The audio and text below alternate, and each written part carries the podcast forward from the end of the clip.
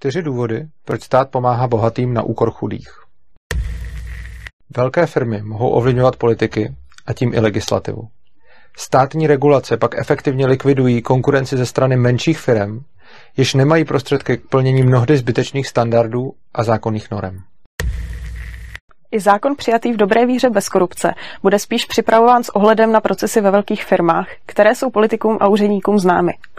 Korporace mají navíc celá oddělení právníků, účetních a dalších pracovníků, kteří se mohou regulacím věnovat. Malé firmě se všichni věnují samotnému podnikání.